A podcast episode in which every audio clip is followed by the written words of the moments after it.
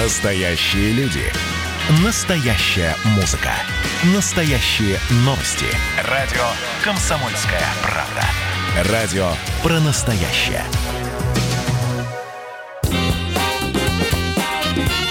Был бы повод. Здравствуйте, я Михаил Антонов, и эта программа «Был бы повод». 31 июля на календаре и рассказ о событиях, которые происходили в этот день, но в разные годы, ждет вас сегодняшней передаче. 31 июля 1919 года. Гражданская война в самом разгаре, и в этот день белое движение вовсю празднует свою победу. Войска Антона Деникина занимают стратегический плацдарм – город Киев – а до этого в Киеве уже полгода красная власть. Под натиском красноармейцев петлюровцы оставляют обширные территории, и к лету 19 года под их контролем находятся лишь Винница и Житомир. И их продолжают громить войска бывшего штабс-капитана Николая Щерса. Сам Щерс через полгода погибнет при странных обстоятельствах. Но пока он жив, казалось, что Красная Армия пришла в Киев надолго. Тем более, что к началу 19 года у них в руках оказывается масса трофеев. 18 тысяч винтовок, свыше 100 исправных артиллерийских орудий, более 3 тысяч пулеметов, 7 миллионов патронов, более 500 автомобилей, значительное количество шинелей, много санитарного, инженерного и телеграфного имущества. Однако удержаться долго в Киеве у красных не получается. На город наступают с двух сторон. Белые двигались на Киев от Харькова. Одновременно с запада на Киев выдвигались петлюровцы. В отличие от белогвардейцев, основные силы которых были нацелены на Москву, петлюровцы видели во владении Киевом едва ли не главную свою задачу. А потом двинули на город 18-тысячный отряд. Красным приходится отступить. Около двух часов дня петлюровцы и деникинцы благополучно занимают центр города. Их, к слову, активно поддерживает местная добровольческая дружина численностью до тысячи человек, что свидетельствует об истинных настроениях киевлян. Добрый день, пане полковник. Добрый день, господин полковник. Від імені його От имени его превосходительства городского главы пана Стадальского рад приветствовать в вашем лице, господин полковник, доблестных освободителей города и заверить пана полковника, что и городские власти лично я к вашим услугам. Белая власть в Киеве продержится до декабря 2019 года, пока ее снова и уже окончательно не прогонит окрепшая Красная Армия. О тех событиях лучше всего в своих дневниках напишет Михаил Булгаков. На счету киевлян у них было 18 переворотов. Некоторые из теплушных мемуаристов насчитали 12. Я точно могу сообщить, что их было 14. Причем 10 из них я лично пережил. 1938 год. Начинается советско-японский конфликт на озере Хасан. В эту ночь решили самураи перейти границу реки. Начинается все с того, что неожиданно летом 1938 года в этом приграничном районе японцы решают резко увеличить свой воинский контингент.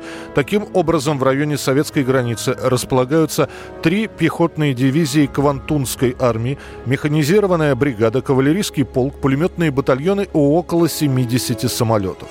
На дипломатический вопрос Советского Союза японцы отвечают, что стянули войска, так как считают, что две небольшие сопки, советские Заозерная и Безыменная, якобы являются территорией Маньчжоу-Гоу дружественного и находящегося под подкровительством Японии государства.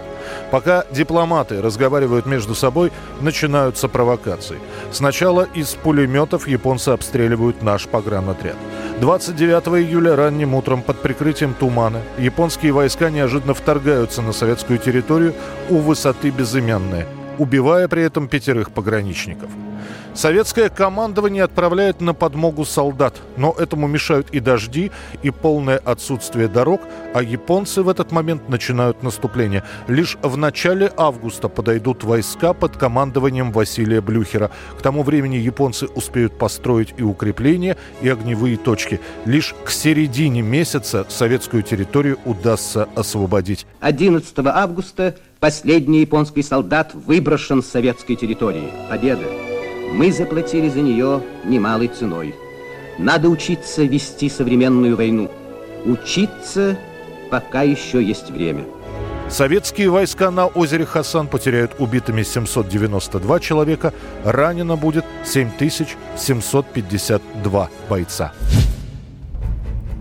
1948 год, 31 июля. Глава немецкой корпорации «Крупп» Альфред Крупп приговорен к 12 годам тюрьмы за сотрудничество с нацистами. Военный трибунал признает концерн виновным в использовании рабского труда и разграблении промышленных предприятий других стран. Заводы Крупа всегда неплохо на войне наживались. Уже в Первую мировую позиция корпорации была простой – заработать сколько можно на войне. И фирма весь свой потенциал направляет на обслуживание нужд армии. Пушки, боеприпасы, новые виды вооружения. После, в силу обстоятельств, приходится переключиться на сельскохозяйственную технику, но с приходом к власти Гитлера Круп снова ориентирован на военное производство. А если сменить оборудование, то можно будет выпускать иную продукцию? Как вы думаете?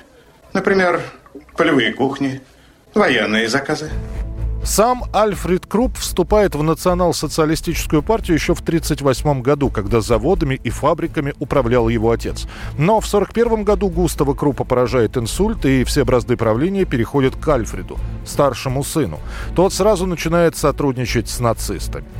К началу войны Альфред Круп, один из руководителей имперского объединения угля и стали, спустя год он президент фонда Адольфа Гитлера и советник рейхсминистра по вооружению – После поражения Германии Круп никуда не стал убегать, полагая, что вполне может оправдаться. На его руках не было крови, ну а то, что использовался труд заключенных, так это же война все-таки была.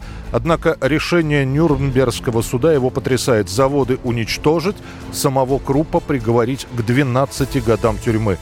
Чуть позже станет ясно, что Альфред пошел на сделку с американцами. Ее подробности неизвестны, но сам Круп отсидит в тюрьме всего лишь три года, после выйдет на свободу, добьется, что ему сохранят заводы, которыми он и станет руководить вплоть до самой своей смерти. 1969 год с 30 на 31 июля группа Beatles заканчивает запись песни «Come Together». Позже Джон Леннон скажет – я просто сказал, вы знаете, аранжировки у меня нет, но вы же понимаете, что мне нужно. Думаю, песня получилась, потому что мы долго играли вместе. И я попросил, сыграйте что-нибудь в стиле фанк.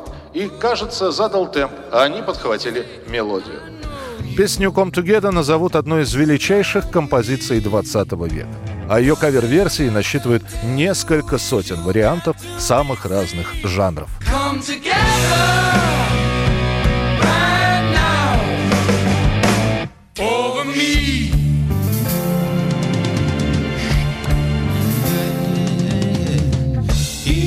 Production. He got Warren's gumbo.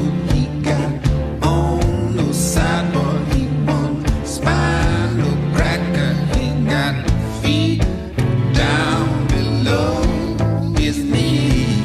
Это была программа «Был бы повод» и рассказ о событиях, которые происходили в этот день, 31 июля, но в разные годы. Очередной выпуск завтра. В студии был Михаил Антонов. До встречи. «Был бы повод»